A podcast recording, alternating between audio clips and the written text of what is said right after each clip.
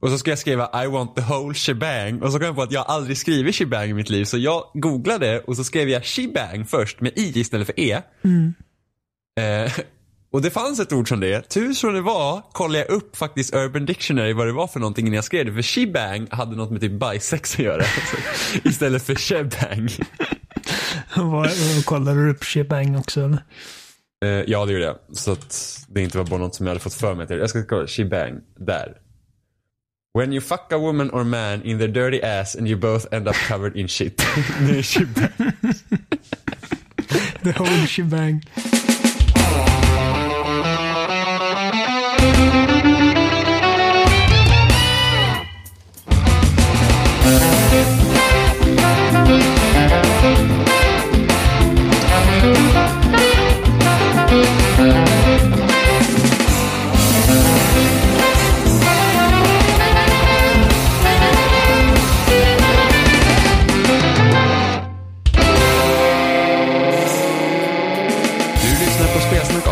211 och idag som ni hör är det jag, Jimmy, som pratar. Och sen har jag med mig Oliver som fnissar för han tycker det låter konstigt. Hallå alla mina vänner. Hej Oliver. Jag är inte vän med någon. Men det, det, där, det där har jag bestämt mig för att det ska, jag, det ska jag bara säga i varje avsnitt. Så att jag slipper tänka på vad jag ska säga. Vad hallå mina vänner. Hallå eller? Så, mina så, vänner. så, vi säger, så vi säger så här. Så inte bara Oliver, hallå, eller? mina Hallå, vänner. mina vänner. Ni, ni, ni, inte hallå mina vänner utan det blir hallå eller mina vänner. De är riktiga göteborgare. Jajamän. Jajamän. Nej, men det är bara så gött för att det, då, då vet jag liksom, jag, jag slipper, det blir inte så mycket ja hej. Det är tråkigt. Ja, jag, jag säger alltid hej. För att jag vill alltid låta så deprimerande som möjligt. För att det är så här bara, åh. Mm, men det är din grej. Jag måste ha Fast min jag- grej. Ja. Jag kanske ska börja prata finlandssvenska. Bara, hallå! Välkomna, väl, välkomna till podcasten. Det är himla Kan vi- kan roligt inte- att ha er här. kan vi ta ett allihopa. Kan vi ta ett helt avsnitt där du bara pratar finlandssvenska? Men jag, jag- jag, kan inte, jag kan inte härma min dialekt. När jag Men pratar med andra som inte kommer från pappa. andra dialekter. Men jag kan inte. Det går inte. Det, är- det, är, en- det är jättekonstigt. Jag, faktum är att jag gjorde inför, för på loading så har vi varje, varje december så har vi något som kallas loading-kalendern. Där Mm. alla medlemmar får göra liksom en, en egen lucka i sin kalender. Och i år så gjorde jag faktiskt, jag läste en, en juldikt med min finlandssvenska. Eh, Alltså. så jag, ja, för att, så är det. För när jag pratar, när jag är hemma själv och pratar med min hund eller, eller pratar, liksom, alltså pratar med mig själv. Då pratar Ja. jag finlandssvenska. Det är du liksom min, rikt, ja, det är min riktiga dialekt. Eh, så, så, så fort inte någon är med mig som pratar rikssvenska, då pratar jag finlandssvenska. Och pratar jag med min familj så är det finlandssvenska. Men så fort det är någon annan med så pratar jag rikssvenska. Det där är så Eh, jävla skumt. Jag vet, det är jättekonstigt. Och det är jättekonstigt när du säger så här, prata finlandssvenska med mig så kan, jag, så kan jag prata finlandssvenska med dig men det låter inte som jag pratar på riktigt. För så där pratar jag inte. För det är en fejkad version av finlandssvenska. Det är så jag härmar finlandssvenska. Men det är inte min riktiga dialekt för jag har inte en riktig finlandssvenska för den är något försvenskad. Tänker du på Eh, finlandssvenska? Jag vet inte. Det, det kan jag inte svara på. Jag bara tänker. Jag bara är. Jag vet inte, man kanske inte, man kanske inte har en dialekt när man tänker. Jag vet inte. Jag, ofta när jag läser så tänker jag med en kvinnoröst. Alltså? När jag läser böcker så brukar jag tänka så typ När jag läste typ Harry Potter så låtsas jag typ att det är J.K. Rowling som, som läser upp boken. Så då är det en kvinnoröst. Jag läser alltid med min röst. Jag trodde bara det var någonting alla gjorde. Mm, nej, alltså, jag föreställer mig att det är en kvinnoröst men det är- ju ingen röst i ens huvud egentligen. Nej, nej det är det inte. Nej. Så det är det som är så krångligt. Alltså jag kommer ihåg första, första gången jag hörde dig prata finlandssvenska för att jag, jag visste att du hade liksom finskt ursprung. Men, In- Finskt påbrå. men du låter ju liksom helt, helt svensk, precis som du är. Du, är- alltså, du är ju född i Sverige. Ja. Du kan ju knappt ett ord finska. Jag kan det alla andra kan. Ja, perkele och vittu Mm. och voi voi. Satana. Voi, voi, voi, Voi. Kniven i ben. Men ett tag när vi var mycket i Finland så kunde jag ändå förstå rätt så bra finska även om jag inte kunde prata. Ja, men, men det, nu är det- det är lättare. Mm. Och så, och så satt vi, vi satt väl i ett party på Xbox live som vanligt och spelade och du bara var väl Battlefield och du bara "Ah, kom igen, kom och hyra mig nu då och sen så ringde det och du bara Hallå pappa. Eh, Folk blir jätteförvånade när de pratar, när jag pratar finlandssvenska. Så det, Men det är så konstigt det, att man liksom det är ett bra partytrick. snackar med olika dialekter med olika människor. Ja, men det är ju, det är alltså man pratar olika beroende på vem man pratar med. Sen kanske man inte gör en sån radikal förändring att man ändrar hela sin dialekt. Så vi får, eh, ifall vi vill ha ett avsnitt med dig på finlandssvenska så får vi eh, ta med din farsa eller någonting på podden. Gud. Han kommer inte ha så mycket att säga. Nej, jag hade Men- kunnat prata, jag, hade, jag, jag har faktiskt funderat på någon gång att göra ett poddavsnitt med min syster och prata Ja. om typ när vi spelar GameCube som mest. Och då hade vi pratat finlandssvenska, båda två. För hon är likadan, hon pratar också finlandssvenska Ja. med mig men inte resten. Dock pratar hon inte finlandssvenska med eh, hennes dotter. Nej, Då är det rikssvenska. Men Jag, jag, pratar, jag pratar finlandssvenska med Jacqueline. jag har ju aldrig hört eh, Janni prata Alltså, hon, det har alltid varit finlandssvenska när jag har pratat med henne. Förmodligen för att jag aldrig pratat med henne själv utan för att det är när det har varit andra familjemedlemmar i rummet. Ja. Så att jag, jag vet inte, liksom när jag, när jag, när jag tänker på henne så, så hör jag hennes finlandssvenska.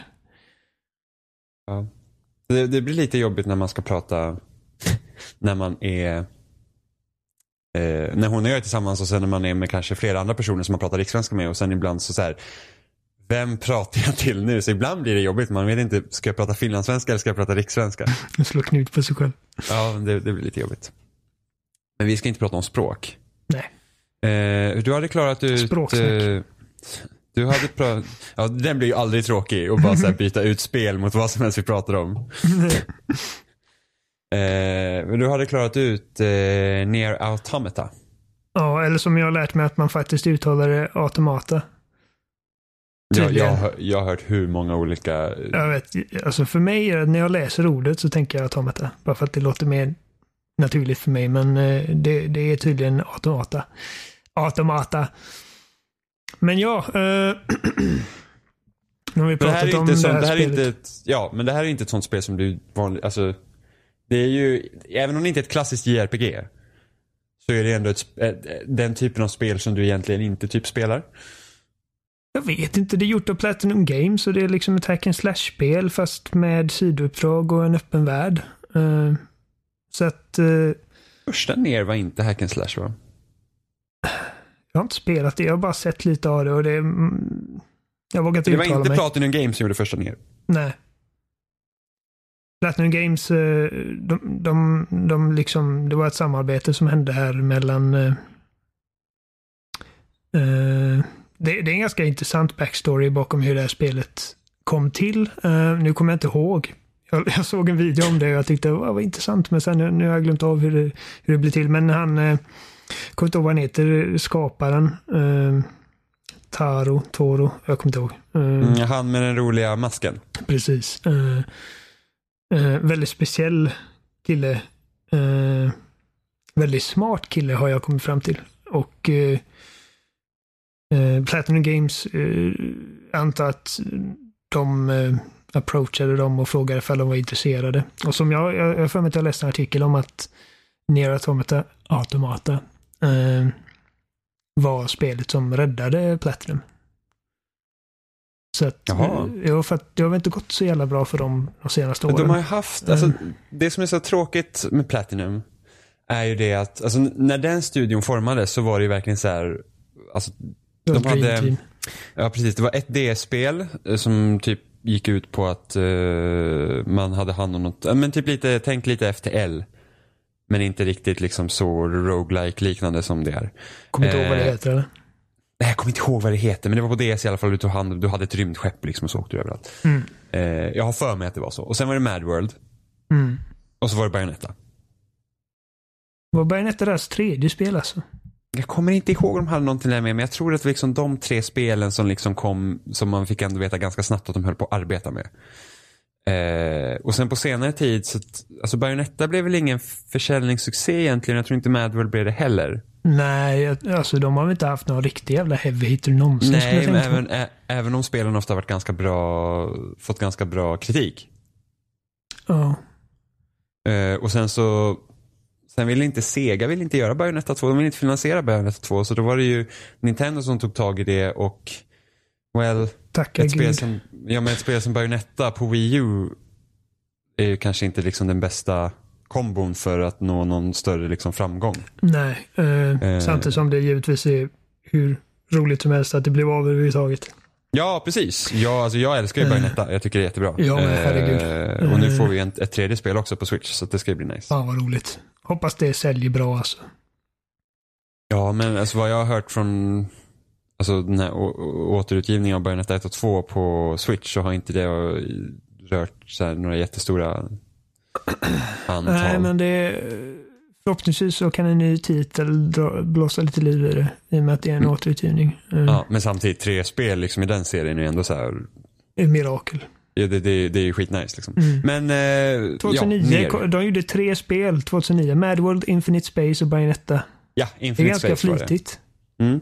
Men sen på senare tid så har de gjort massa licensspel. De gjorde Ja, ju Korra eh, och de gjorde Turtles va? Gjorde de? Turtles ja. Och det Ja. blev ju i princip sågat som jag minns Och, det. och gjorde Eh, de Transformers också? Ja, det var ju lite tag och det ska ju tydligen vara rätt bra, men jag tror inte det har sålt jättebra heller. Nej, det Eh, går inte att köpa det längre heller. Nej. För att, nej men jag tror inte Turtles heller går att köpa. Uh, licensen har gått ut och antagligen så säljer spelen inte tillräckligt bra för att det är värt att betala licensen. nej, nej. Jag har ju Transformers på PS4 för att det var ju gratis med PS Plus någon gång. Mm. De har jag inte. spelat det än. De hade ju även en hand i Star Fox Zero. Usch. Uh, uh, säger jag, jag spelar inte Star Fox Zero. nej, inte jag heller, men det, det, det, det har man ju hört att det är inte så jättebra kanske. Och sen har de ju fått lägga ner Scalebound också, så att de har inte haft det jättelätt på senaste, så att det är skönt att ner verkligen har varit ett alltså verkligen uppskattat spel. Samtidigt tycker jag att ner inte är, alltså jag skulle sätta ner lite i samma typ eh, samma kategori som Deadly Premonition. Det är ett bra dåligt spel. Jag tycker mycket med ner är ganska kackigt. Ja, jag är nyfiken på att höra vad du, vad du har att säga när du är färdig med det. Ehm, Ja, Jag vet inte om jag aldrig kommer spela ut alla slut. det är inte så jobbigt som det låter. Nej, jag vet, men det finns typ hundra andra spel att spela också. Okej, men så här, eh, när vi pratade om Nier Automata förra veckan så, så lät jag ganska neggo, om jag minns rätt. För att jag, var inte sådär jätte... Alltså jag hade ju hört så mycket om spelet och hur briljant det är och hur det pushar mediet framåt, både sett till berättande och spelarinteraktion. Så när jag såg eftertexterna första gången kändes det som att jag hade missat poängen helt och hållet. Liksom. Det, var, det var frustrerande. Um, så under den gångna veckan har jag verkligen hårdnötat spelet eh, och nu har jag faktiskt klarat det helt och hållet. Jag fick en Platinum-trofé. Det, låter, det är inte lika imponerande som det låter. Eh, för att, ja, det får man se själv. Men eh, jag fick Platinum-trofén. Eh, Du har ju massor av slut, så det, det är ett slut för varje bokstav i alfabetet fram till Z.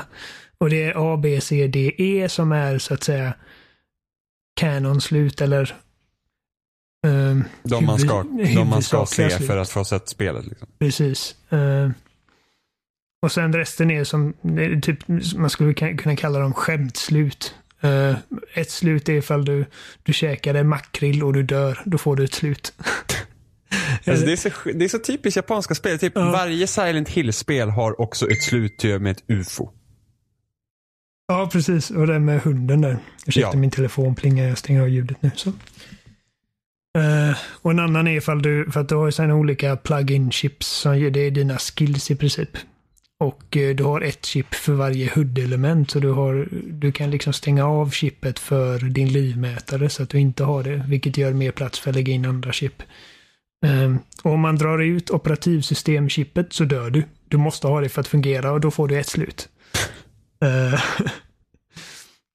så när man kommer till eftertexterna första gången så har man klarat avarvet. Och när man startar spelet igen så påbörjas B-varvet. Och jag hade ju hört från början att man ska, man ska helst klara spelet minst tre gånger för att få en ordentlig uppfattning av vad det eh, av vad spelet är och försöker säga. Och eftersom jag inte var helt lyrisk över spelet efter min första genomspelning så var jag inte så jättesugen på att börja om igen. Eh, och första intrycket av det andra varvet var väl sådär. Eh, man kör hela A-varvet igen fast ur din sidekicks perspektiv. Eh, 9S heter han. Han är skittråkig att spela som. Han är inte alls lika cool som 2B för det första. Eh, och han är mycket klenare i närstrid också. Eh, visst, han, han kan hacka fienderna. Vilket är mycket roligare än det låter, för varje hacking är som en sorts bana i en Twin Stick Shooter som typ Geometry Wars eller Super Stardust. Största problemet dock med hackingen är tiden det tar att hacka och komma in i fienden och komma ut därifrån. hade det varit mycket mer instantly så hade det känts bättre. Det går Och så ganska gör- snabbt alltså. Ja fast jag vet, men sådana alltså såna små liksom störningsmoment gör att jag blir så här, uff. Kanske går snabbare på Playstation 4 Pro. Jag vet inte. Det är för att jag möjligt, tyckte för att det gick jävligt snabbt. Ja men jag kommer ihåg att det är bara så att ibland så hackar inte jag för att jag orkar liksom inte bara vänta på den här liksom in, Nej, komma nej, in nej. och sen komma ut igen. Ja. Men jag, alltså jag gillade hackingen så att det var inte det utan det var mest att man, man kör samma berättelse en gång till och det skiljer sig ganska lite. Men de lägger ju på grejer som gör det tydligare vad eh, hur, hur allting gick till. För att det, det är många frågetecken efter man klarat det en gång. Liksom, det känns ganska underwhelming. Man bara, vad fan betydde allt det där? Ja, så, det är liksom massa trådar som inte alls får Ja, någon, liksom, någon slut. Massa det är så här- hål och grejer. Ja, för att jag kommer ihåg när jag klarade ut det, jag så här, alltså, jag visste inte så att jag var på sista bossen. Jag var, Nej, var bara tar slut. redan? Ja. Det är massa grejer som med liksom jättekonstiga scener som man bara, det där måste betyda någonting jättestort och sen så lämnar det så. Men så, så de- bygger på det lite grann. Eh, men det är fortfarande i grund och botten samma story en gång till. Men jag bestämde mig som sagt för att traggla mig igenom det. Eh, jag struntade i sidouppdrag. Fokuserade helt på huvudstoryn. Det tog mig ungefär tre eller fyra timmar, en eftermiddag att komma igenom B-varvet. Eh, och det är små skillnader som kommer. Perspektivbytet gav mig alldeles tillräckligt med kontext och ny information för att jag skulle vara nyfiken nog att starta tredje varvet med en gång. Mm, och det tycker jag märks absolut tydligast när du kommer till cirkusområdet. Eller tivolit. Ja, När för där möter- börjar de lägga till grejer. Ja. Precis, och sen när du möter bossen där. Mm. För då börjar man liksom, då börjar man liksom komma in i, i hur, eftersom man hackar fienderna och fienden är robotar så kommer du liksom Ja. in i någon så mentalt mindset för bossen. Så du börjar liksom förstå fienden du slåss mot. Vilket, där märker man liksom att wow, det är alltså, det, liksom, där börjar man liksom märka de här lagren i spelet. Det händer mycket mer bakom kulisserna än vad man tror efter att ha Mm. klarat det en gång. Eh, det är bara tråkigt att första och andra varvet är så pass liksom, nära besläktade varandra. För att det måste finnas ett bättre sätt att göra det. Ja, eh, men det, alltså, jag hade ändå rätt kul alltså, när, jag, när jag väl hade bestämt mig och verkligen hängett mig åt det. För att eh, som sagt, 3-4 timmar är inte så mycket jämfört med de 14 timmar det tog mig att komma igenom det första. Ehm, så jag började på varv C, alltså med en gång och jag vill inte avslöja exakt hur det blir där, men jag kan säga att berättelsen faktiskt fortsätter. Eh, Men visst, visst får man spela som den tredje roboten? Som man ser. Ja, okej, För, ja. du, för du har ju 9S och så har du 2B. Ja, precis. och sen är den här tredje flickan som man liksom, som aldrig liksom förklarar, alltså hon bara dyker upp Hon kanske bara två dyker upp gånger. ja, och sen försvinner hon. Visst är ja. det henne man spelar som i varv C? Eh, ja. Ja, ja, det kan jag väl säga utan att spoila. Ja, Eh, gud ja. Spelet är ett år gammalt nu. eh, så, eh, så då blir det liksom, alltså helt plötsligt så blir spelet riktigt intressant igen. För att nu är det liksom att, okej, nu ser vi vad som händer efteråt. Det, det är som att man börjar spela en uppföljare nästan. Eh, och nu kändes det inte alls eh, längre som att jag behövde tvinga mig igenom det. Det var bara kul och tiden flög och det blev mycket mer, det, blev- spelet blev svårare så att det krävde mer engagemang av mig, vilket gjorde det roligare också. Uh, och det är här som det riktigt intressanta grejerna börjar hända. Samtidigt som det börjar avslöjas grejer som gör även tidigare genomspelningar spännande i efterhand. Eh, det är frestande att berätta vad spelet gör som gör det så jävla smart och unikt och speciellt men samtidigt vill jag absolut inte förstöra den upplevelsen för någon. Eh, Jag vill bara se till att rekommendera det för alla som har det minsta intresse för hack and slash-spel eller smarta spel överlag. Eh, Precis som jag ändå vill rekommendera för dig Jimmy att inte ge upp. Eh, Nej, jag vet. Jag, bo, jag borde spela, men det, får bli någon gång. Ja, för jag, jag tror att du, du kommer nog inte ångra dig när du väl är färdig och liksom när du har kommit över den tröskeln. Liksom. Mm. För nu när jag sitter där efter runt 30 timmar och är färdig med det så känner jag att det kan vara en av de vackrare och mer tankeväckande spelupplevelser jag haft på ganska länge. Eh, det är Mm. proppfullt av charmigt, unika spelidéer och kommentarer samt funderingar kring existentialism och vad det innebär att vara människa. Det är, det är väldigt målmedvetet spel där liksom ingenting existerar utan har någon form av djupare mening. Uh, och, alltså, jag har suttit och, i efterhand och kollat på massor av olika så här, uh, video essays och anal analyser och grejer som, som har gjort att jag i efterhand uppskattat det ännu mer. Sånt som jag inte förstått själv. Uh, för att jag inte är smart nog. det är inte Platinum Games roligaste spel. och inte deras bästa heller. Jag tycker fortfarande Bayonetta och Bayonetta 2 är bättre, men det, det är nog det smartaste. Uh, och för den som bryr sig så är det en rätt lätt Platinum-trofé, så ge det en chans. Troféer och achievements. Jag är snart på 200 000 gamerscore. Ja, jag, jag har ingen aning om vad jag ligger på. Börjar komma närmare och närmare nu. Det, nu, nu jag, Alltså sen, sen, typ Xbox One lanserades och sen jag gick över 100 000 i, i gaming score. Mm. Så har jag inte brytt mig lika mycket även fast jag tycker att det fortfarande är kul att ta achievements. Men inte liksom på det sättet att man typ startar GTA 4 och satt med en guide och letade efter alla duvor i flera timmar. Fuck that. Liksom sånt orkar man uh, inte göra längre. Senast jag uh, satt och verkligen alltså pinade mig igenom ett spel i jakt på troféer och grejer. Det var ju Arkham Knight. Jag tog alla Riddler-troféer och grejer. Oh, det var för oh. mycket. Helvete. Eh, men, men, men nu när jag börjar närma mig 200 000 så är det faktiskt ganska äggande liksom att samla.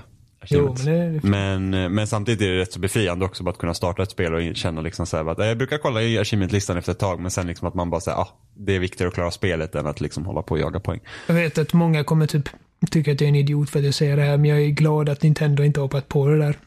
för att jag vet inte, det jag vet att man, man, kan göra det liksom valet själv, att, inte, att bara inte bry sig om achievements. Men ifall de inte är där så finns det ingenting att distrahera dig från någonting. Du bara spelar. Ja, precis så är det. Därför, därför, eftersom jag aldrig brydde mig speciellt mycket om troféer. Mm. Eh, så typ alltid när jag spelar typ på PS3 och sen nu på så PS4 också så då, då, blir det så att det är bara skönt. Man bara startar spelet. Jag är bara här för att spela liksom. Det, mm. tänk, tänk, om typ Zelda hade haft achievements. Då hade man liksom, visst, då kanske jag hade ah. gjort kanske allting också. Det är det, jag kanske hade, liksom hade, då hade jag kanske gett mig ut och tagit varenda shrine för att shrinesen är kul. Men då hade liksom funnits en liten liksom, morot till för att göra det. Men samtidigt är det bara skönt liksom, att känna att det finns inga andra påtryckningar Nej. i spelet förutom mig att spela det bara. Du är klar när du är klar. Ja. Jag tog alla shrines. Jo, jo, precis. Men det var inte som att du fick så pling 50G. Liksom. Nej, nej, jag bara gjorde det för att eh, liksom, det, var kul och det kändes bra när jag var färdig. Som så Gear, när man klarar Gears of 4 på Insane. Jag och Robin har gjort det nu, by the way. Ja, just det. Eh, så fick man 30G. Det kändes lite som en snyting i ansiktet. Alltså, det spelet, det tycker om att, att, att, att ge en, en jävla käftsmällare. Alltså. Fy fan, mm. varenda gång varenda gång man är klar med multiplayer-match och får se den där låga andelen credits man får, Ah, det, det är hemskt. Alltså det gör att jag inte vill spela multiplayer. Jag blir så provocerad. För att det känns så här, det finns hur mycket som helst att låsa upp, det finns skins och sånt jag vill ha, men eftersom lootboxes är typ den nya bästa saken som finns i alla spel, så kan man liksom inte välja exakt vad man vill ha. Visst, du kan crafta korten, men då behöver du få bra kort för att kunna göra sönder dem och få tillräckligt mycket grejs emojis för att göra ditt kort som du vill ha. Och du får bara skit. Halo 5 mm. gjorde det där bäst. Ja, men eh, jag hade ändå sett att det hade funnits ett sätt att kunna faktiskt låsa upp de armordelar man vill ha. Jaha, på ett bättre sätt än det som finns. Men, men ja, Halo 5 har gjort det bäst ja. För att det känns inte, alltså det känns inte så orättvist som, alltså G4 är verkligen hemskt på den fronten. Eller som igår när vi spelade Overwatch så jag öppnade en lootbox och fick typ två stycken eh, player icons och två sprays. Och det var bara så här, fy fan vilken äcklig låda. Jäkla du var skit. inte glad då? Nej, det var jag inte. Alltså jag hatar lootboxes. ja men det är så tråkigt. Det är liksom så ja, här öppnar man en jävla låda och skit får man. Det, usch. Ja, men det var det. Var, det, var det. det var det, ja. Så du, du är klar med Gears War 4 äntligen? Ja, vi klarade det äntligen. Det Visst var den oss... sista hård-grejen rolig? Den var inte så svår. Okej, okay, alltså, vi, klar, vi klarade det relativt smärtfritt faktiskt. Jag tror till och med att du och jag hade mer problem på hardcore. Ah. Jag och Sebbe ja. hade rätt mycket problem på Insane där. Nej, för vi satt... Det var inte lika svårt som Swarmacken, men... Eller ja, nej, Swar, men Swarmacken var ju bullshit också. det, alltså vi, vi, vi cheesade Swarmacken. Vi körde så att en körde på Easy och en körde på Insane. Ah. Och så ah. gjorde, ja, nej, men det var liksom... Ja men, ja, men det var liksom så här. Det var fan vidrigt alltså. Eh, det, det, var inte så kul. Det, liksom, det är inte tillräckligt mycket ammo. Hammerverse liksom, och eh, Boltock. Jo, men nej. Nej, alltså vi, vi hade, jag tror vi hade fuckat upp med de här jävla generatorerna också så att vi hade liksom alldeles för lång del vi behövde göra utan att få en checkpoint. Ja. Eh, så, så den kisade vi, men resten klarade vi. Men den sista hårdgrejen var faktiskt inte så svår för vi satte turrets och eh, såna här el, eh, elstängsel på rätt bra ställen så det gjorde så att ingen kom riktigt upp till oss och sen när de här två stora typ ödleliknande monstren kom så gömde vi oss längst in i varsitt rum och satte man en turret som fick typ skjuta den och sen fick man bara akta sig när de typ spottade ut sin goo på en. Ja det, var, det var ju bossmonstern som eh, verkligen nailade oss i röven där. Men, men jag trodde verkligen att det skulle bli svårare än vad det var. Jag tror till och med att, jag kommer ihåg när jag och Robin började spela om man i det här typ museet. När det kommer hur många sådana här små fiender som helst. Jag kommer inte ihåg vad de heter, Juvis. Eh, där dog vi betydligt mer. mer. Det var fan. Uh. Sebbe dog jättemycket på sista bossen. Och men, alltså, det var fan, alltså, sista bossen, det är så jävla konstigt för tajmingen är så himla konstig. Jag dog också massor där. Både när du och jag körde och när jag och Robin körde. Robin bara, vad gör du för någonting? Jag bara, men jag vet inte vad jag gör för fel. Det bara funkar inte. Robin försökte hitta någon sån här ställe där han var odödlig då.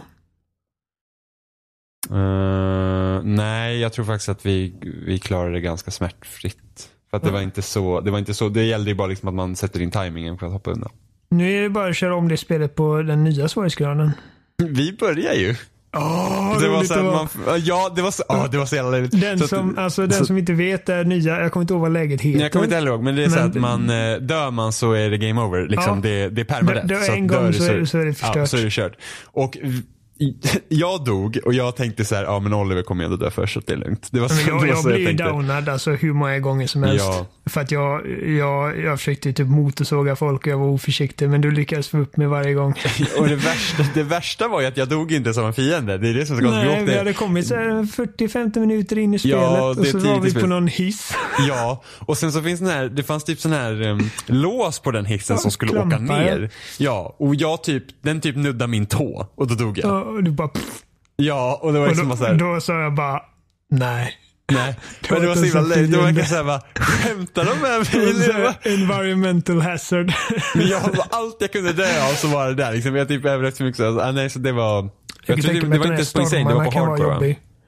Ja, men alltså det, det spelet är inte tillräckligt bra för att man ska orka hålla Nej, på. nej. För att det är liksom, och det, mycket beror faktiskt på att fiendevariationen är, är så himla låg. För man tänker nu liksom eh, från Gears 1 till 3 så kom det ju alltid fler och fler fiender eh, varje spel. Så det fanns en ganska s- bra variation av fiender. Och sen så fyran liksom tar bort allt det. Och gör den, liksom att det, det finns få antal fiender igen, typ Gears 1. Men fienden är tråkigare och många av dem tål jäkligt mycket mer. Och när man kör då Insane så finns det så lite ammo att det liksom, alltså man liksom, typ den starkaste fienden, man liksom bara pumpar i hur många kulor som helst och den, den stagras inte av när du skjuter på den. Den liksom, den bara rör sig framåt som en jävla tank. Förvisso Ja. långsam men den rör sig bara framåt. Det liksom händer ingenting så det, det är inte kul. Och så blir man eh, söndermosad. Man blir inte ens down där va? Nej, man blir inte down på Insane i Gears 4 heller. Det är Vilket ja, och det, och det var samma sak i trean och jag tror det var samma sak i Judgment också men det funkar ju liksom inte. Men i trean så jag förstår liksom för att där är det ändå att man, ni är fyra spelare.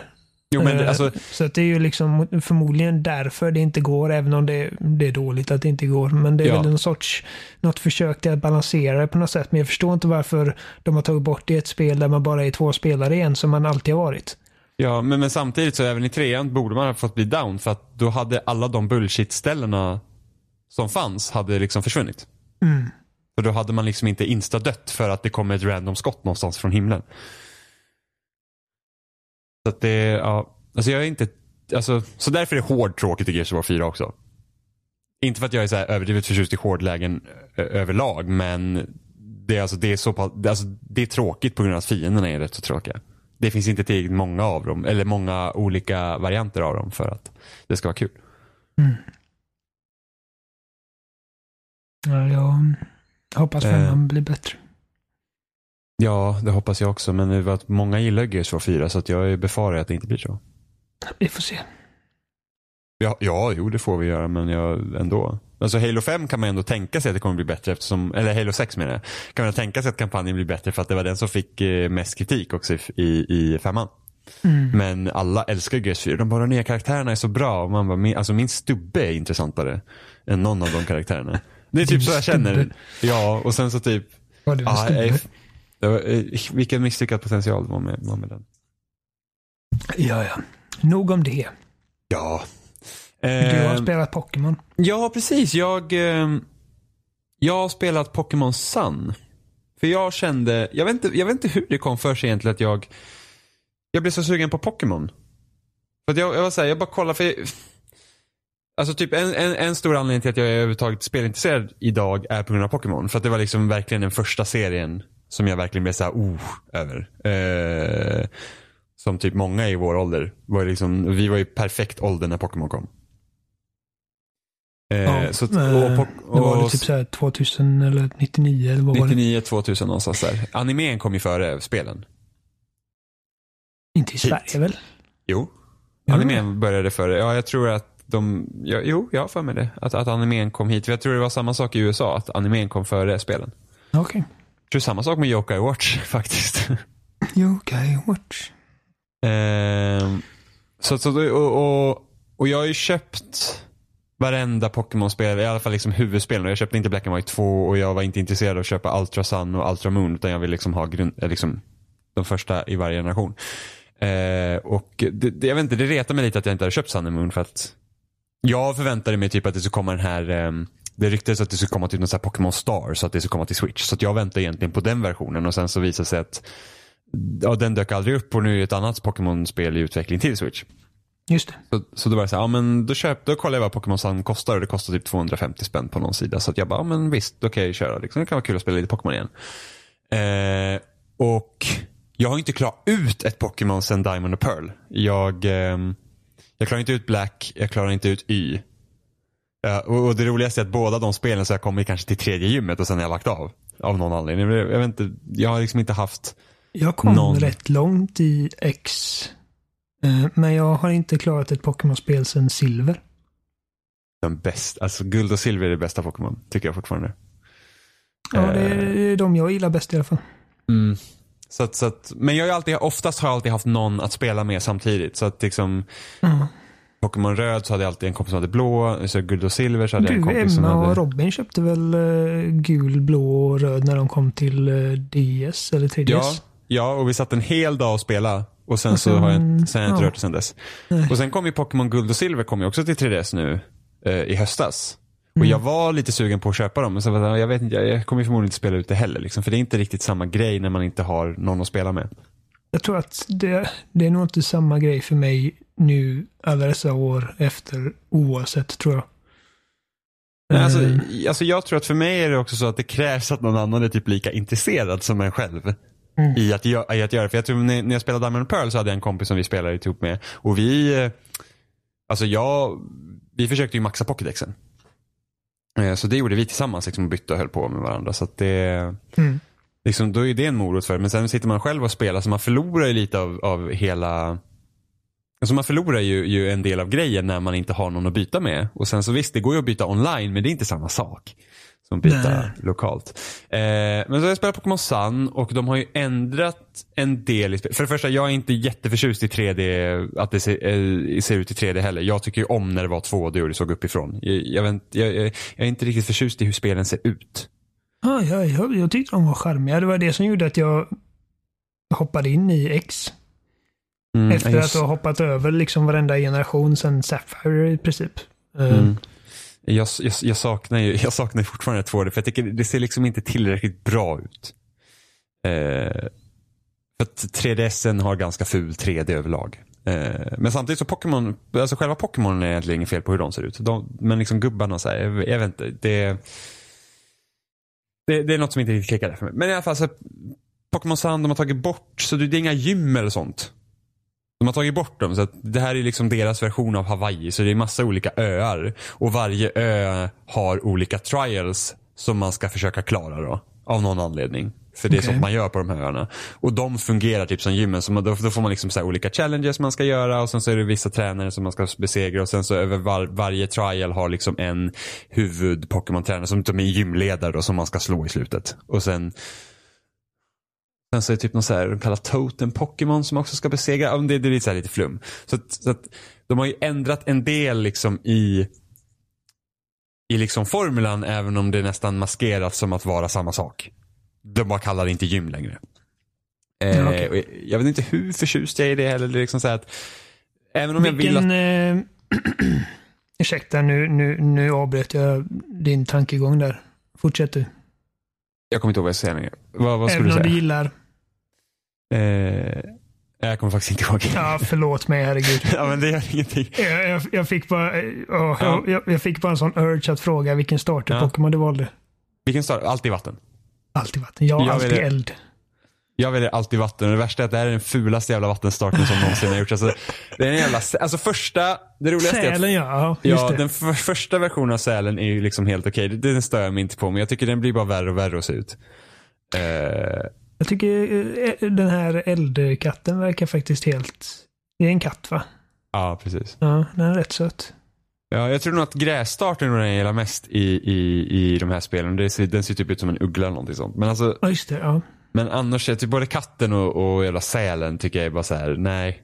Även om det, även om jag måste ändå säga att Mudkip från Ruby och Sapphire, när den blir sin, vad fan hette vad fan hette sista utvecklaren? Svampert eller Dampert eller något sånt där. Ingen aning. Eh, Dampert. det, men den är den är jätteful också. Så här, men det är typ det här är ändå så här, Poplio heter, heter vattenstarten det är den sista utvecklingen för en abomination. Alltså jag tycker absolut inte om hur den ser ut. Och det, och, alltså det, det är liksom så här, Jag gissar Men- på vilken din favoritstarter någonsin är. ja. Totodile. Nej, Squirtle. Ja, det är det. Ja, okej. Ja, ja. Squir- Squirtle är min favorit-Pokémon. Överlag. Eh, men jag, jag gillar Totodile också. Jag tycker både att starten från blå, röd och guld och silver är, är jättebra. Ja, Eh. ja, jag håller med. Eh, Jag, jag, Charmander är, det är ju min my boy. Mm. Eh, och, eh, men jag gillar också Cyndaquil. Mm. Och sen du- Typhlosion var rätt cool. Ja. Ja, jag gillar ju Totodile mer än vad jag gillar för Alligator i alla fall. Så kan jag säga. Alltså, Ja, gud ja. Jag tycker att, Mm. ofta, oftast tycker jag första utvecklingen är roligast. Eller första utvecklingen. Blastoise eller för. Alligator då? Blastoise. Blastoise. Mm, men jag tycker ju bättre om Squirtle än Blastoise. Jag gillar War Ja. Turtle också. Det var faktiskt inget bra. Eh, Squirtle, squirtle. men, för det jag tänkte på. Jag har inte kommit så långt i sand. Jag har ju spelat fem timmar ungefär. Eh, det är ju, okej det är relativt mycket men de här spelen är så långa. Men, men det de har, de har så jäkla mycket story. Det är liksom, det känns som att du är mer handhållen i de här spelen än vad du var i de tidigare. Utan det är så här att du har liksom en markör så du vet alltid vart du ska. Eh, det är mycket cutscenes och eftersom det är liksom på sån här hårdvara också så är det väldigt sån här awkward cutscenes. Det är många så här pauser och så karaktärer gör någon gest och sen säger de någonting och sådär.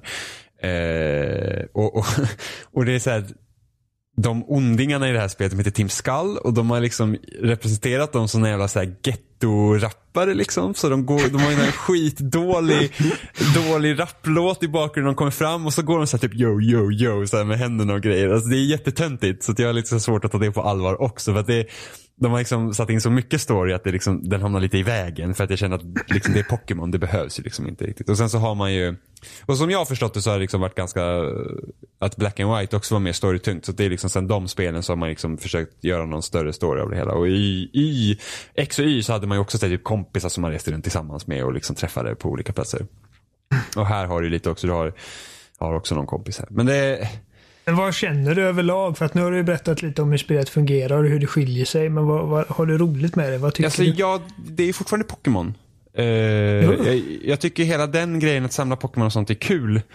Och, och, och liksom att, att träna dem och sådana där grejer. Mitt största problem just nu är att jag har jättesvårt att veta vilka Pokémon jag ska fånga. För att jag fångar inte bara en ny Pokémon jag ser, liksom, så fångar inte jag. Nej, orkar det, det. det vill jag inte hålla på med. Och så måste man gå till sin jävla PC och så måste man byta ut vad man verkligen har. Så jag har tre Pokémon just nu. Så är liksom, jag har min vattenstarter och sen har jag den obligatoriska fågeln. Ja, man ska alltid ha en fågel. Ja, och det är alltid typ första fågeln man hittar. Så den här, Ja. eh, det roligaste, alltså namnen är så himla konstiga också. Den här fågeln som jag, första fågeln som man träffar upp som är det här spelets Pidgey i princip, den heter Picky Peck. Ja, och den blir bara fulare och fulare ju mer den utvecklas också. Och sen har jag någon jäkla hund också. Eh, som är så här av normal typ. Som, som ser ut som en så här typ, ja men. Den här, du vet den här svarta hunden från Lady Lufsen. Den lill, lilla jag kommer inte ihåg vad den rasen heter, men den ser typ lite mer ut som, som den. Och dens tredje Mm. utveckling är ju också hemskt ful. Eh, så jag försöker, jag vill, jag vill ha en eld-Pokémon så jag försöker liksom leta lite men hittills tycker jag inte att det kommer så intressanta Pokémon upp när jag liksom letar efter dem. Så att det, jag har lite svårt att veta vilka jag ska vilka jag ska fånga. Det var inte så när man var liten och spelade röd och blå. Man bara ny Pokémon. bara, Åh, det är det coolaste jag sett. Och så kommer man till nästa så bara wow. Du vet. Första gången man såg typ en Kangaskhan eller en... eh, eh, vad heter de? Äh, nu glömde jag. Jag, jag kan inte alla namn längre. Skitsamma. Vad tycker du om eh, regionen i eh? Eh, jag tycker att den där är typ rätt, Hawaii-temat. ja, jag vet inte, jag tycker den är rätt så jag har inte sett tillräckligt mycket av den men hittills det är så uppdelat eftersom det är olika öar så det blir, man känner liksom inte att det är någon helhet. Utan det, det känns som mindre banor när man går runt och det finns inte så mycket liksom olika ställen att gå på. Jag vet inte, det känns som att typ 2D-spelen var öppnare på det sättet för att det var lättare att designa. Heter den kunde- typ Aloha eller något sånt där? Alola tror jag den heter. Alola. Ja. Och sen typ folk sen när de hälsar på en så typ gör de så här bara shalom. med händerna. Typ, grejer. Ja, jag vet, alltså, det ser jättekonstigt.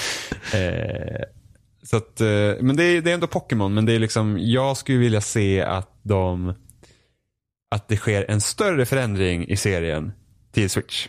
För att nu har de ändå hårdvara eh, som borde kunna klara av liksom mer avancerade saker. Mm. Och jag tror- Ehm, Och det jag mest skulle vilja se eh, är för jag tänker liksom, alltså det, det, det som är roligast, alltså jag, det jag skulle vilja att Pokémon skulle bli igen, det är liksom att det blir spännande att fånga och leta efter Pokémon igen.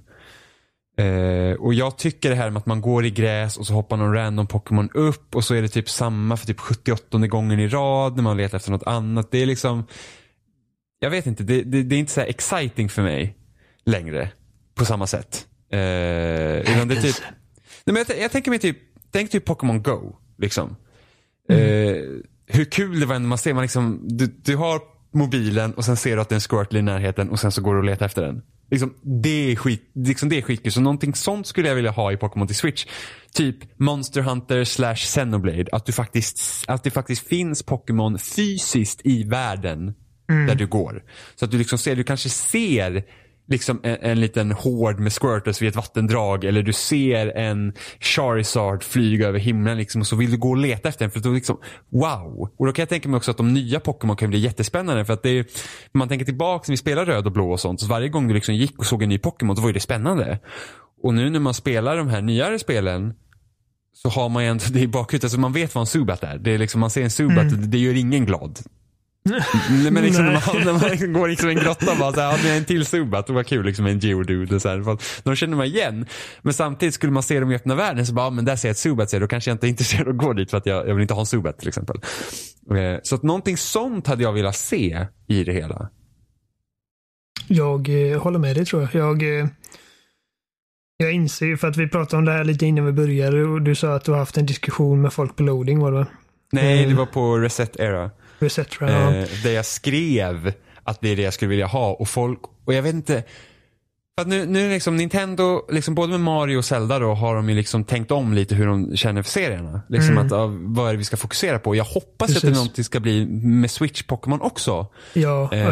eh, och eh, som du sa att det var, ju- var ju många på Resetra där som sa att eh, det hade gjort att mycket Det hade av ju den liksom- hade- ja, precis, Pokémon-känslan hade är. försvunnit. Ja. Och jag förstår det argumentet för att jag tror att det har nog blivit så garanterat. Men det är också enda chansen för mig att faktiskt vara intresserad av det här spelet ifall det händer en liksom drastisk förändring för serien.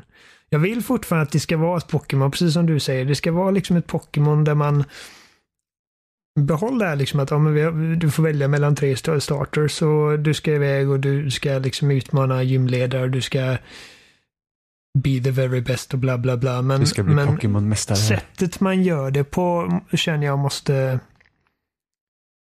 måste förändras lite så att det känns som att det här är liksom den första ordentliga mainline Pokémon-titeln på en stationär konsol, även om det råkar vara på en Hybrid. hybrid.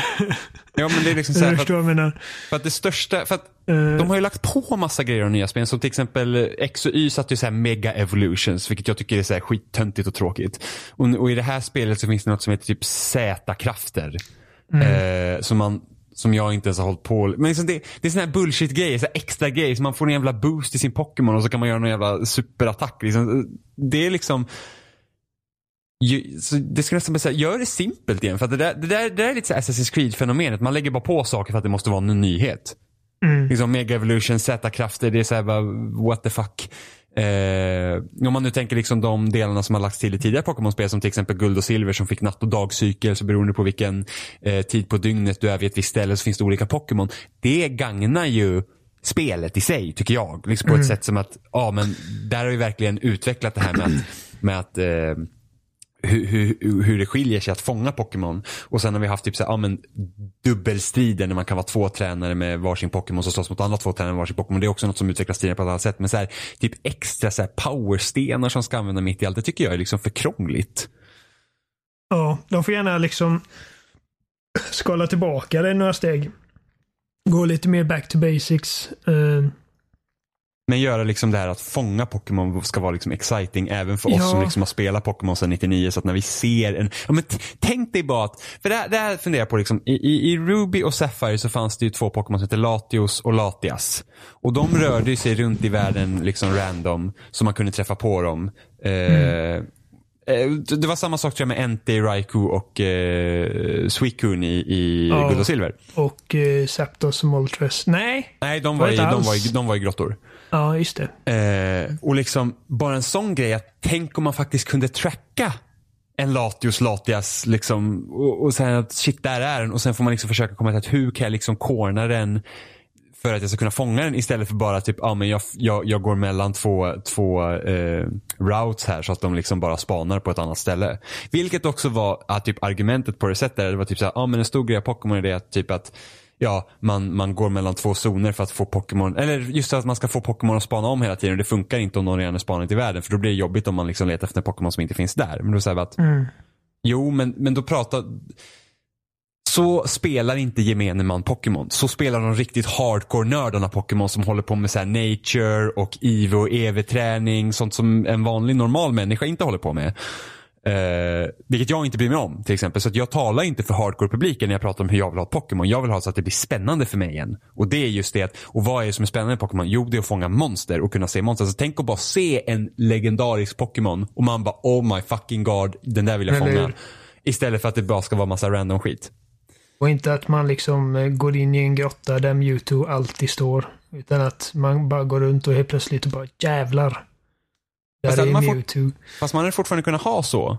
Men liksom jo, det hade typ, man kunnat. Mm. Men just den här känslan av att, av att liksom upptäcka någonting. Ehm, för att eh, efter att ha spelat Monster Hunter, jag tror man kan göra liksom många paralleller där för hur, hur det hade kunnat fungera.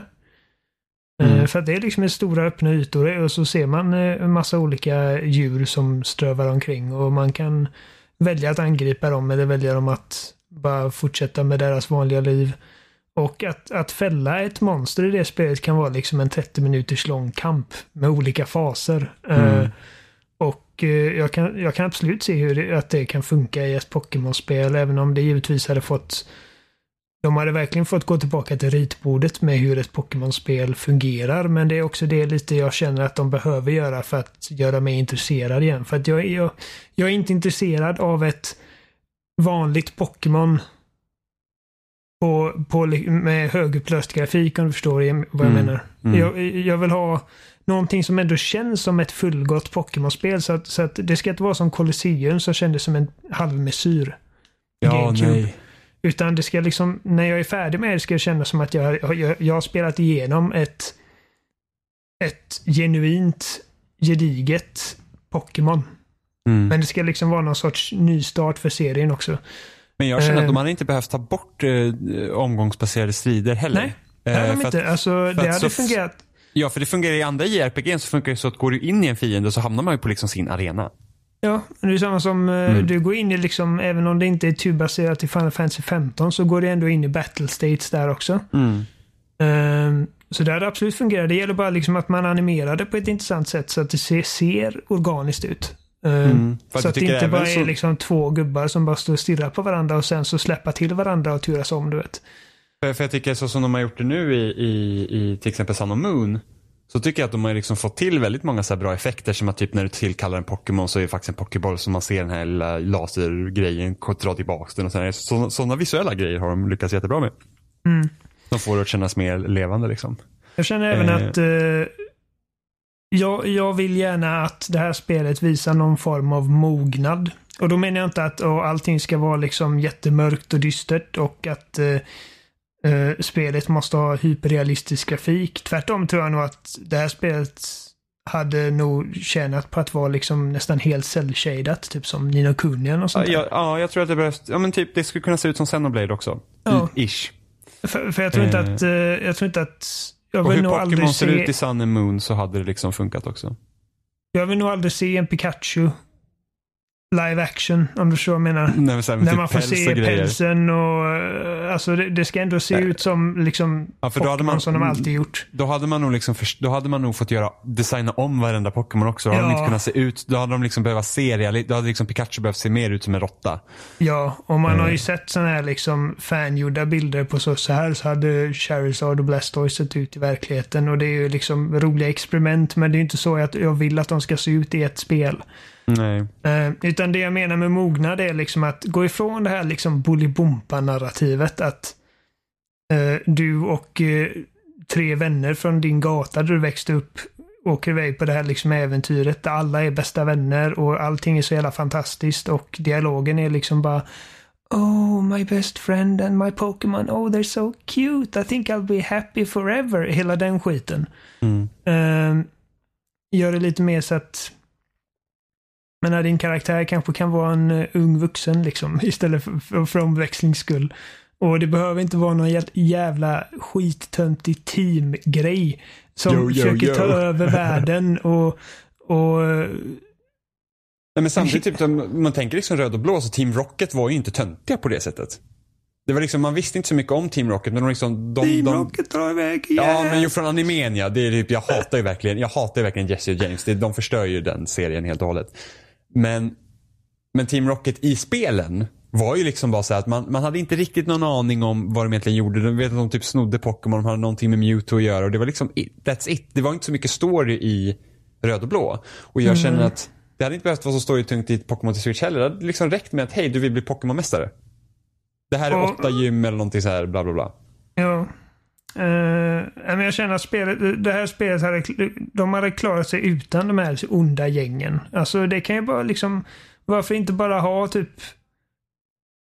Alltså det det måste ju finnas någon form av liksom motpol till din karaktär men det måste ju inte vara någon sorts organiserad brottslighet i cartoonanda. Det kan ju liksom bara handla om att man stöter på människor som kanske misshandlar sina Pokémon eller whatever. Alltså, Nu tänker jag mig typ sådär quest-system liknande typ Witcher 3 såhär. Alltid, alltid bara missar så bara nej, de såhär typ här styckar Nej, och känner ett levande liksom- och typ plågar Fucking jävla... Det- Alltså, i och för sig, det, nu tänkte jag säga att de har såhär cockfight i någon källare men det, det jag tänkte på, det, det har man ju redan jämt Ja. i Pokémon så det var det Nej, kanske men dåligt. jag kommer ihåg det avsnittet eh, där de hittade en, alltså i animen. Jag kommer inte ihåg exakt hur det gick för det var så många år sedan nu men eh, jag minns att de hittade någon uh, Charmander som höll på att dö ute i regnet. Mm. Och sen får man reda på, de hittar den här tränaren som bara lämnar honom där för att han inte var stark nog. Mm. Sådana douchebags kan man ju stöta på inom spelet liksom. Mang- Pokémon-mangan, jävligt mörk. Där alltså, där slicear Pokémonen ihjäl varandra. Oj. Och ja, dör. nej, okej. Det- det- Så, det- nej, vet, så men det- mörkt vill jag inte ha det. Nej men den är liksom, den är ganska rå i alla fall i början. Sen så ändras den eh, också. Men det, fan den, Nej, den men var rätt så bra. Jag vill ha liksom, alltså det, det får vara, jag vill att det ska vara liksom färgglatt och som sagt alltså en så tecknad grafisk stil i HD fungerar hur bra som helst tror jag. Men just det här liksom att narrativet måste vara så barnsligt och uh, gullig-gullig. Det där, det där har jag jättesvårt för i senare spel som jag har testat. Eh, kan, istället tycker jag nästan att alltså det borde nästan räcka att det handlar om att det, det här är liksom ditt äventyr. Alltså du ska ut och upptäcka de här fantastiska varelserna och du ska liksom fylla ditt po- Pokédex och bli en så, så bra Pokémon-tränare som möjligt. Och liksom Mm. jag känner att det borde vara någon sorts... Det borde räcka. Mm. Men alltså du behöver... Men det, du, det är i princip röd och blå. Ja, men det, det, det är det Pokémon handlar om känner jag. Mm. Och det är samma som, du behöver liksom inte någon jätteavancerad eh, story för att få folk att spela Animal Crossing heller. Det är liksom att här har du ditt lilla samhälle och gör det, gör det så fint du, kan. Mm.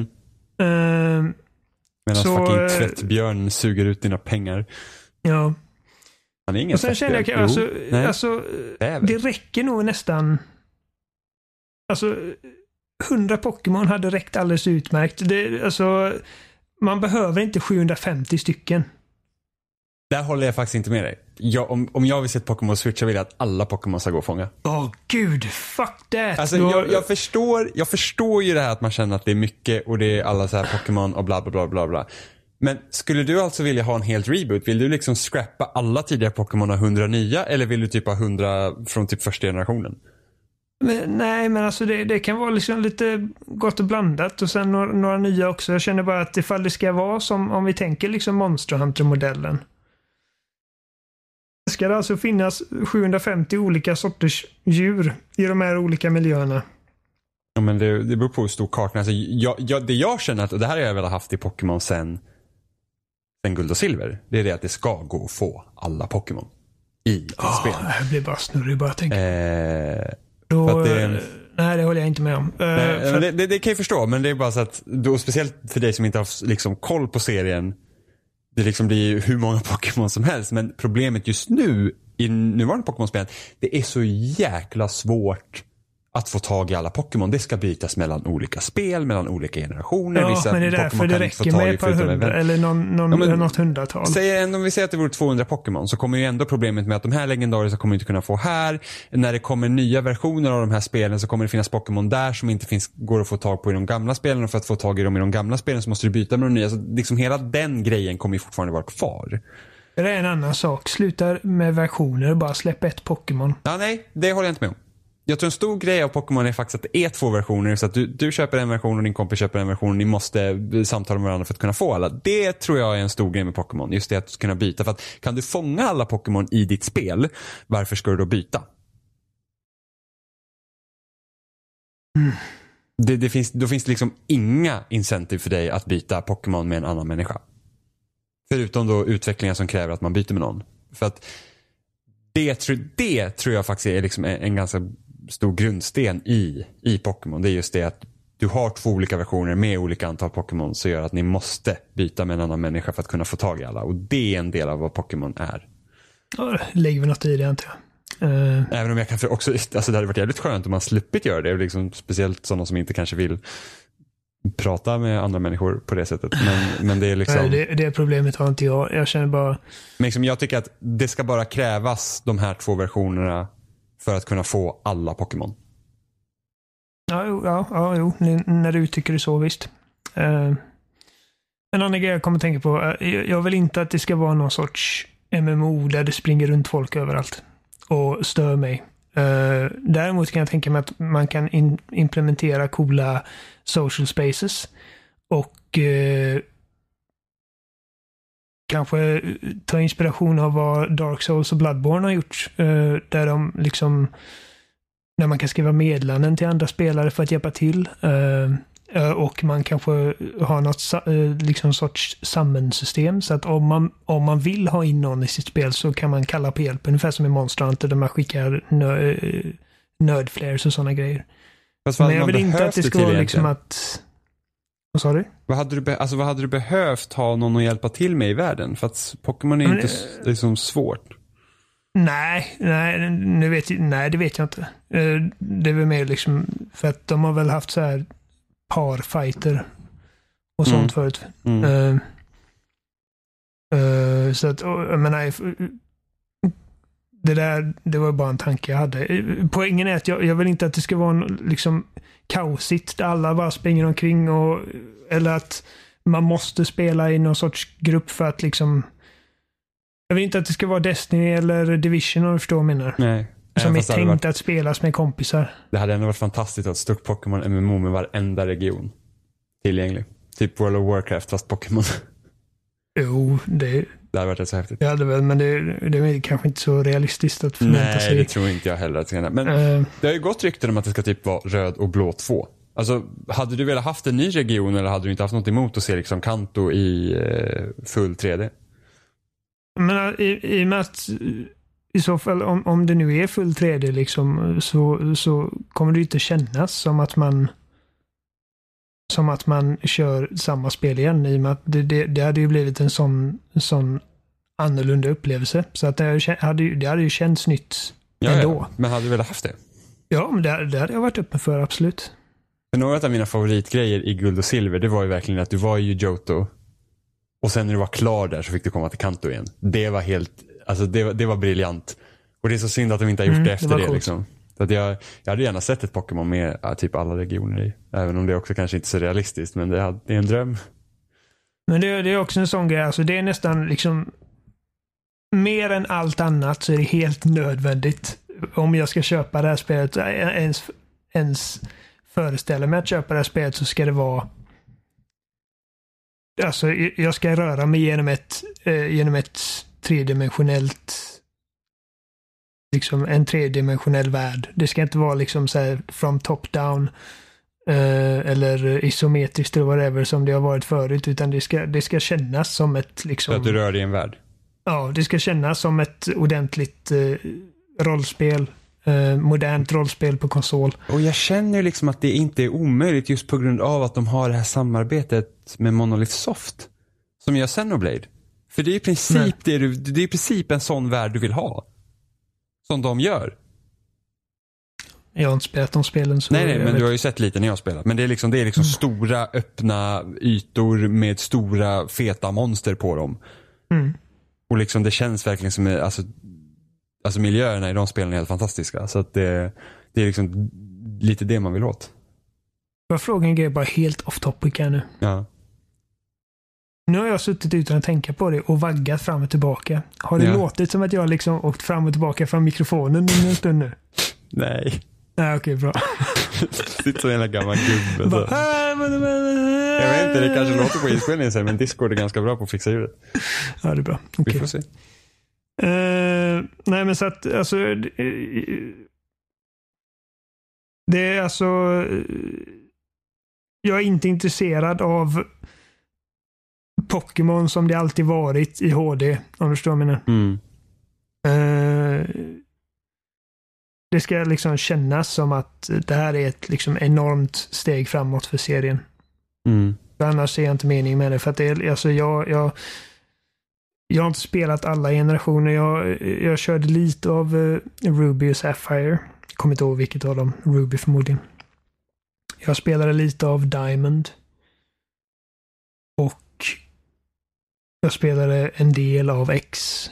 Och jag har liksom inte riktigt hittat ett fotfäste i någon av dem. Uh, så att, eh, men alltså för, för alla, alla lyssnare som känner att åh fy fan, jag, jag, jag vill bara ha exakt samma fast i HD, det är fine.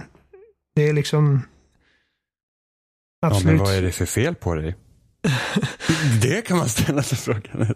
nej, nej, men, nej, men det, det, finns, det finns säkert folk som sitter där livrädda över att, över att Pokémon ska liksom bli annorlunda eller förändras eller förstöras eller whatever. Men jag, jag känner att eh, om jag personligen ska vara intresserad av den här serien, för det har inte jag varit på många, många år nu, eh, så, så måste det kännas som att liksom, det här är det ska vara liksom från Super Mario World till Mario 64. Om du förstår vad jag menar. Mm. Ja, jag, alltså jag kommer köpa Pokémon oavsett.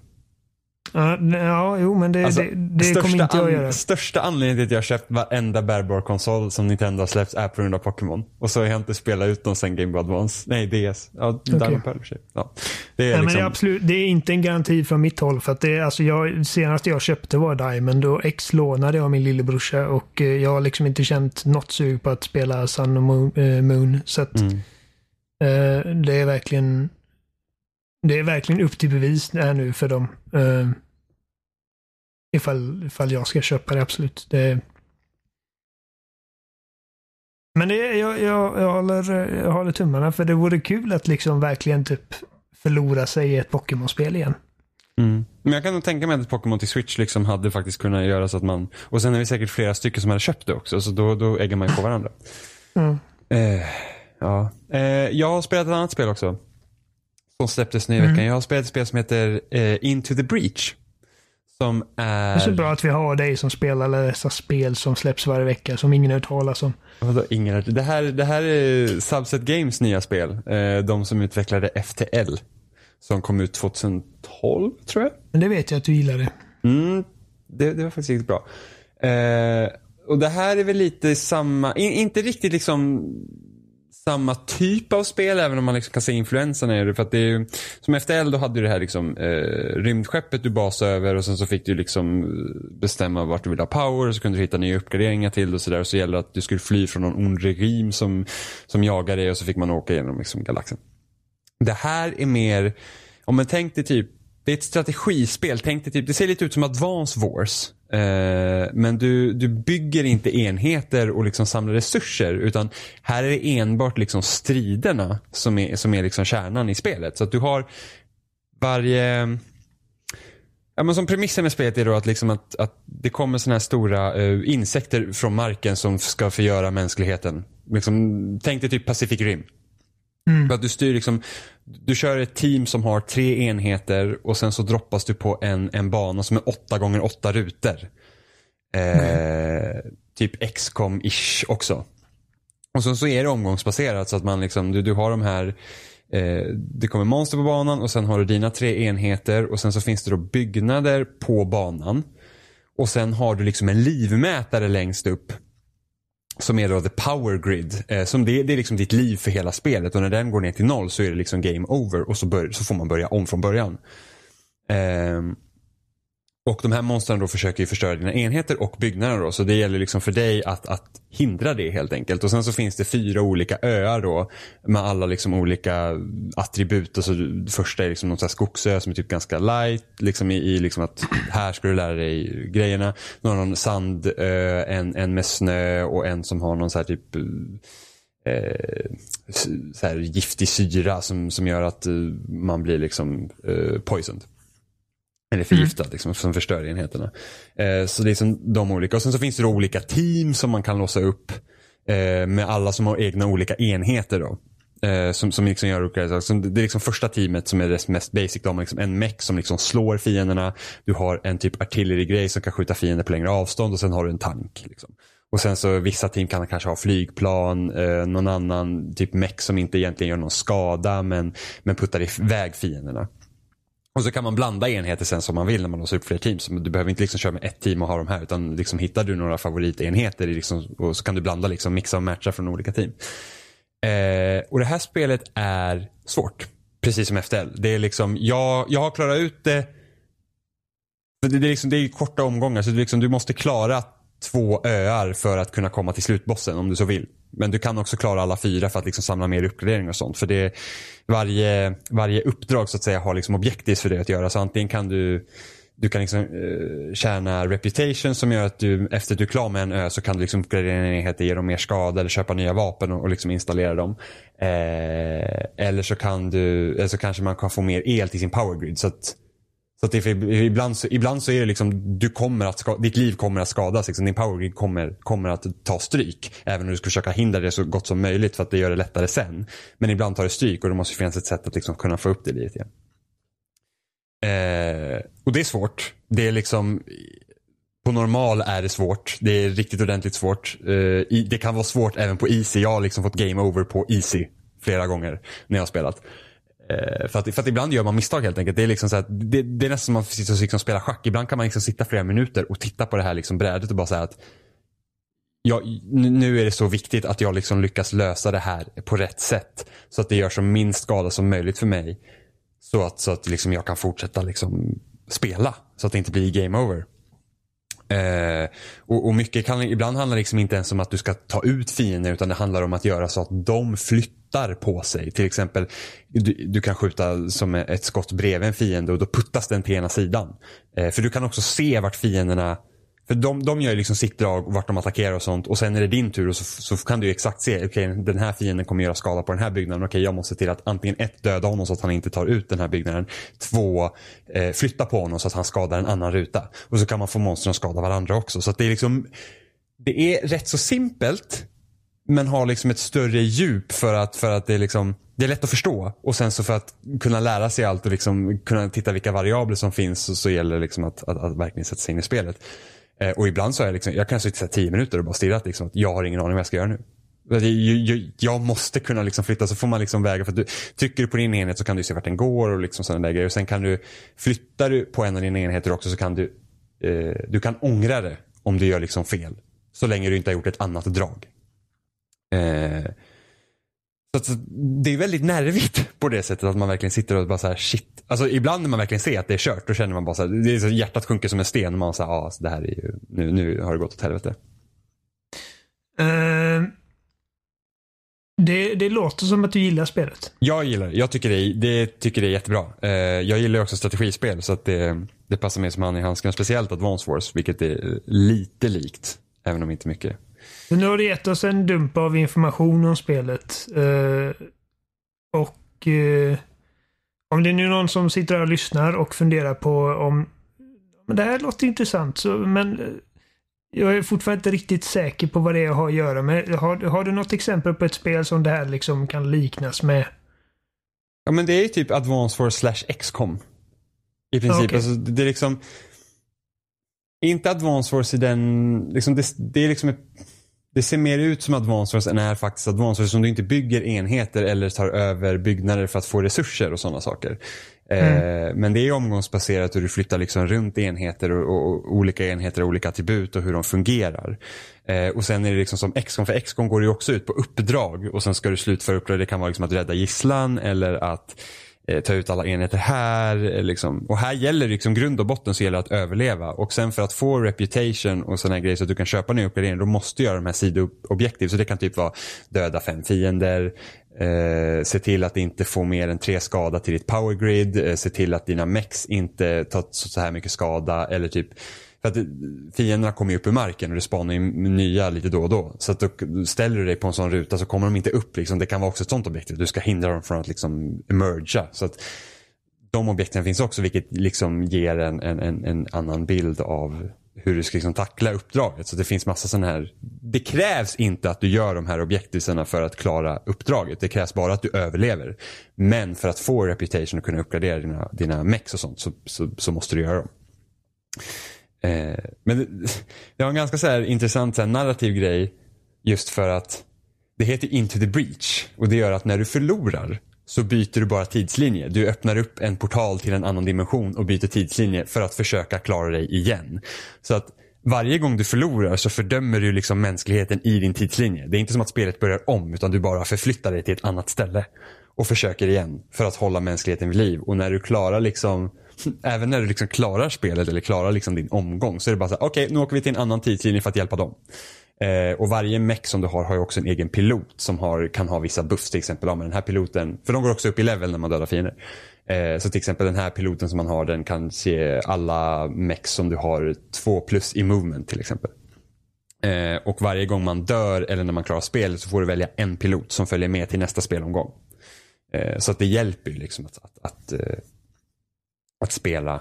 Alltså även om du förlorar så får du ändå ta med dig någonting som du har jobbat med till nästa omgång. Och sen så är det så mm. att typ går dina, går dina enheter sönder under uppdraget, ja, inte alla då, men går en enhet sönder under ett uppdrag så dör piloten som sitter i den mecken. Men du får tillbaka den sen till nästa uppdrag. Så att det är liksom inte så att, åh, hjälp mitt plan gick sönder, nu har jag inget plan med för resten av spelomgången. Så det är inte så hårt som det skulle ha kunnat vara. Det är mer den känslomässiga förlusten av att ha förlorat den stackars piloten. Ja, och sen samtidigt vinner, vinner du också så är det ju ändå så att du får ju ändå bara dra med dig en pilot. Men jag tycker det var en ganska intressant så här, narrativ grej. Liksom, att du, liksom, så här, mänskligheten dör. Liksom om du förlorar. Du bara, flytt, du bara flyttar över till nästa tidslinje för att försöka igen. Grim. Ja, men det är lite... Men det, det spelet är, det är väldigt bra. Och gillar man Rekommendation du helt enkelt. Ja, gillar man strategispel så absolut. Det är liksom, och, det, och just att det inte det är liksom, du sitter inte i 12 timmar. Det är inte XCOM att du, liksom, du kan förlora en spelomgång efter 12 timmar. Utan det är liksom så att, ja, kan, kan sitta en, kan klara en 45-50 minuter och klara en, en gång. Och sen liksom, uh. en spelomgång kan vara allt från typ, ja beroende på hur mycket du sitter och tänker då, men liksom, uh. kör man på hard så kan jag verkligen tänka att man får sitta och fundera. Men liksom, det kan ta allt från en kvart till liksom en timme. Beroende på hur det går. Okej. Okay. Precis som efter. Eh, pris och plattformar. Eh, Steam. PC, rent generellt, det, säkert, säkert det finns på Good Old Games också. Och Mm. säkert på deras egen hemsida. Jag tror det kostar typ 200 spänn eller något sånt. Nice. Ja, men det är, det, är riktigt, det är riktigt bra. Det är riktigt bra. Mm. Det låter inte som någonting för mig dock. Nej, jag tror inte att du hade gillat det. Nej. Vilket, är, Ehm. vilket är synd. Du gillar för lite spel. Oliver. Du gillar för mycket spel. Ja, det är för, alltså problemet för mig är att jag verkligen spelar allt. Jag, gillar, jag, är liksom, jag är ja. intresserad av allt. Det finns ingenting du inte har varit öppen för liksom. Jo, Alltså här, Tower Defense-spel kan fan dra sig. Sportspel kanske. Ja, men ingenting du är är kul. intresserad Men det är inget som jag liksom spelar. Det är inget som jag liksom eh, spelar. Jag köper ju inga sportspel fast jag- NHL har väl spelat emellanåt. Men det är liksom inte, inget intresse där. Men och samtidigt Tower Defense-spel tycker jag är jättetråkigt. Om man inte räknar med eh, eh, Forza Motorsport-serien så det senaste sportspelet jag köpte var antingen Table Tennis av Rockstar eller Fight Night Round 3. Senaste sportspelet jag köpte var NHL 08. 2007 då. Nej, jag köpte det 2008. Ja, okej. Mm. Eh, sen har jag ju... Ja, vi, en- vi är jag, inga ju- jättestora sportfånar här. Nej, jag har ju fått ett NHL av dig. Har du? Ja, Ja, just det. Ja. som jag inte har öppnat. Och sen har jag fått ett NHL av Emma också till PS4 som jag inte heller har öppnat. För att det är liksom inte... Jag har bara, det har inte bara kommit för sig. Men, mitt, men sen så samtidigt så tycker jag att NHL-spelen också var bäst på Mega Drive. De två D-spelen. Eh, sen har det ju kommit så här försök att typ göra typ den spelen. Jag tror det här 3 on 3 NHL Arcade som EA släppte. Som liknade mer liksom Mega Drive-spelen men ändå inte riktigt. Det var massa power-ups och grejer. Och sen så kom det ett spel för några månader sedan. Som också skulle vara så här liksom mer kolla typ på, på de gamla 2D hockeyspelen som var lite simplare. Men det är bara att de flesta det de flesta tagit från de spelen det är bara att slagsmål var askul och så baserar de spelen på typ slagsmål. Och man bara, men det är ju inte, det är inte roligt. Så, typ, så att mitt favorithockeyspel någonsin det är EA Hockey. Som kom till Mega Drive typ 94 eller något sånt där. Mitt favorithockeyspel är Ice Hockey till NES. Aldrig spelat det. Det var rätt kul. Men jag hade typ alla NHL på Mega Drive. Jag hade så här NHL 94, 95, 96, Elitserien 95. Mm, jag hade aldrig Mega Drive. Jag hade en Master System. Master System också. Och jag gillade Mega Drive. Men eh, jag fick spela hos kompisarna. Ja, jag gillar också Mega Drive. Det var, den jag hade. Jag vet amerikansk NES jag aldrig kunde använda. Ja, just det. Som, som var, mina föräldrar var typ så här, åh nej men oj strömsladden är fel. Så bara, men du ska bara vara nöjd att du har fått en Nintendo. Men jag kunde inte använda den. Och så hade jag ändå, det här är ändå kombopacket med Super Mario Bros och Duck Hunt. Och så hade jag också den där ljuspistolen. Som aldrig jag kunde använda. Så jag, ibland satt jag så här framför Åh. tvn och låtsades att jag spelade. Mitt hjärta. Ja, jag vet. Duck den- Hunt var det första spelet jag någonsin spelade. Var det det? Ja. För mig, och det här är, det, det är lite olika. Jag är inte riktigt säker. Antingen kan det vara F-Zero på SNES. Mm. Eller så är det typ något så här picka-klicka-spel med Pippi Långstrump på dator. Alltså jag, jag kommer ihåg, jag, vi var... Vi, jag och min lillebror Jeremy skulle spendera natten hos en eh, arbetskamrat till min mamma. För Mm. att hon och pappa skulle iväg och göra någonting. Jag vet inte, förmodligen få en natt och göka i fred.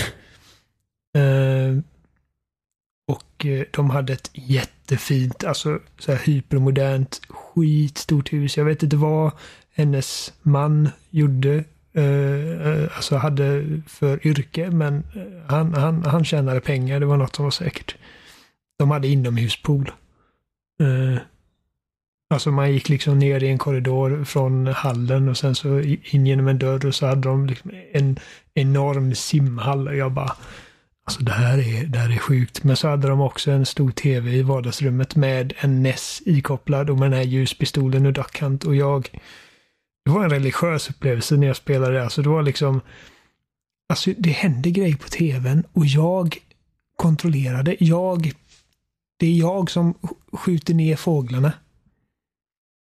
Tycker det är så intressant att du har haft liksom den relation. För mig, för mig har det aldrig varit så. Spel har liksom alltid funnits. Jag har aldrig liksom tänkt på Ah. hur fascinerad jag har varit över att man kan liksom styra någonting på en tv.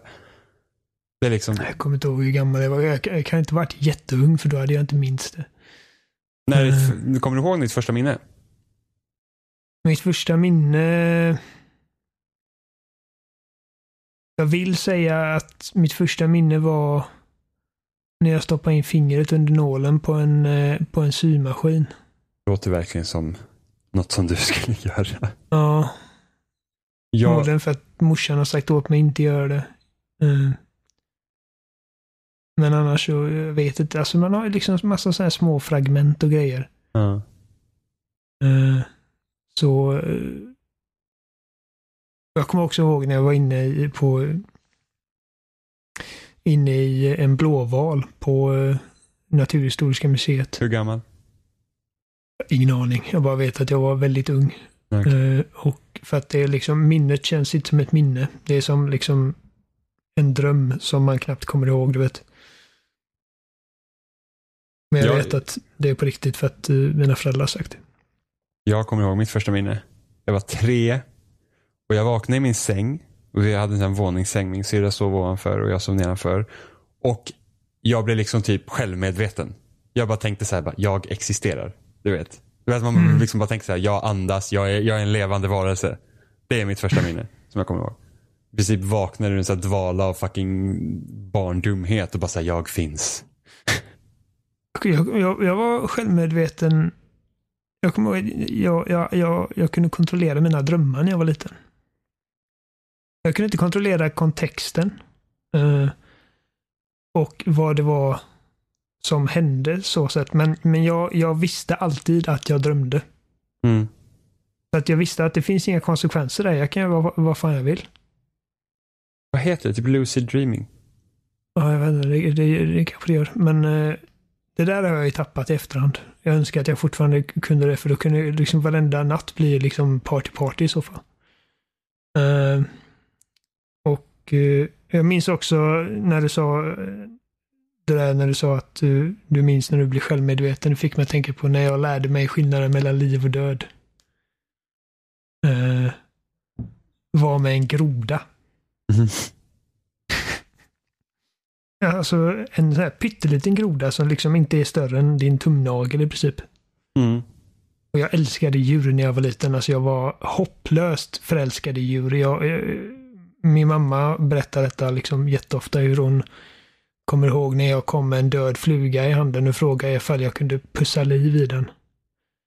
Uh, och uh, jag pussade brännmaneter uh, uh. en gång. Men liksom, aldrig mer. Allt, nej, aldrig mer. Allt, allt liksom liv var liksom, jag älskade det. Mm. Och så hittade jag den här grodan ute i skogen. Jag kan inte varit gammal alltså för att jag var på lekisen och sånt där. Och eh, jag plockade upp den. Och helt plötsligt så insåg jag bara att jag kan döda den här. Alltså, jag, jag, skulle kunna bara mosa den här nu och det finns ingenting som kan rädda den. Liksom. Mm. Den kan inte göra någonting för att förhindra det.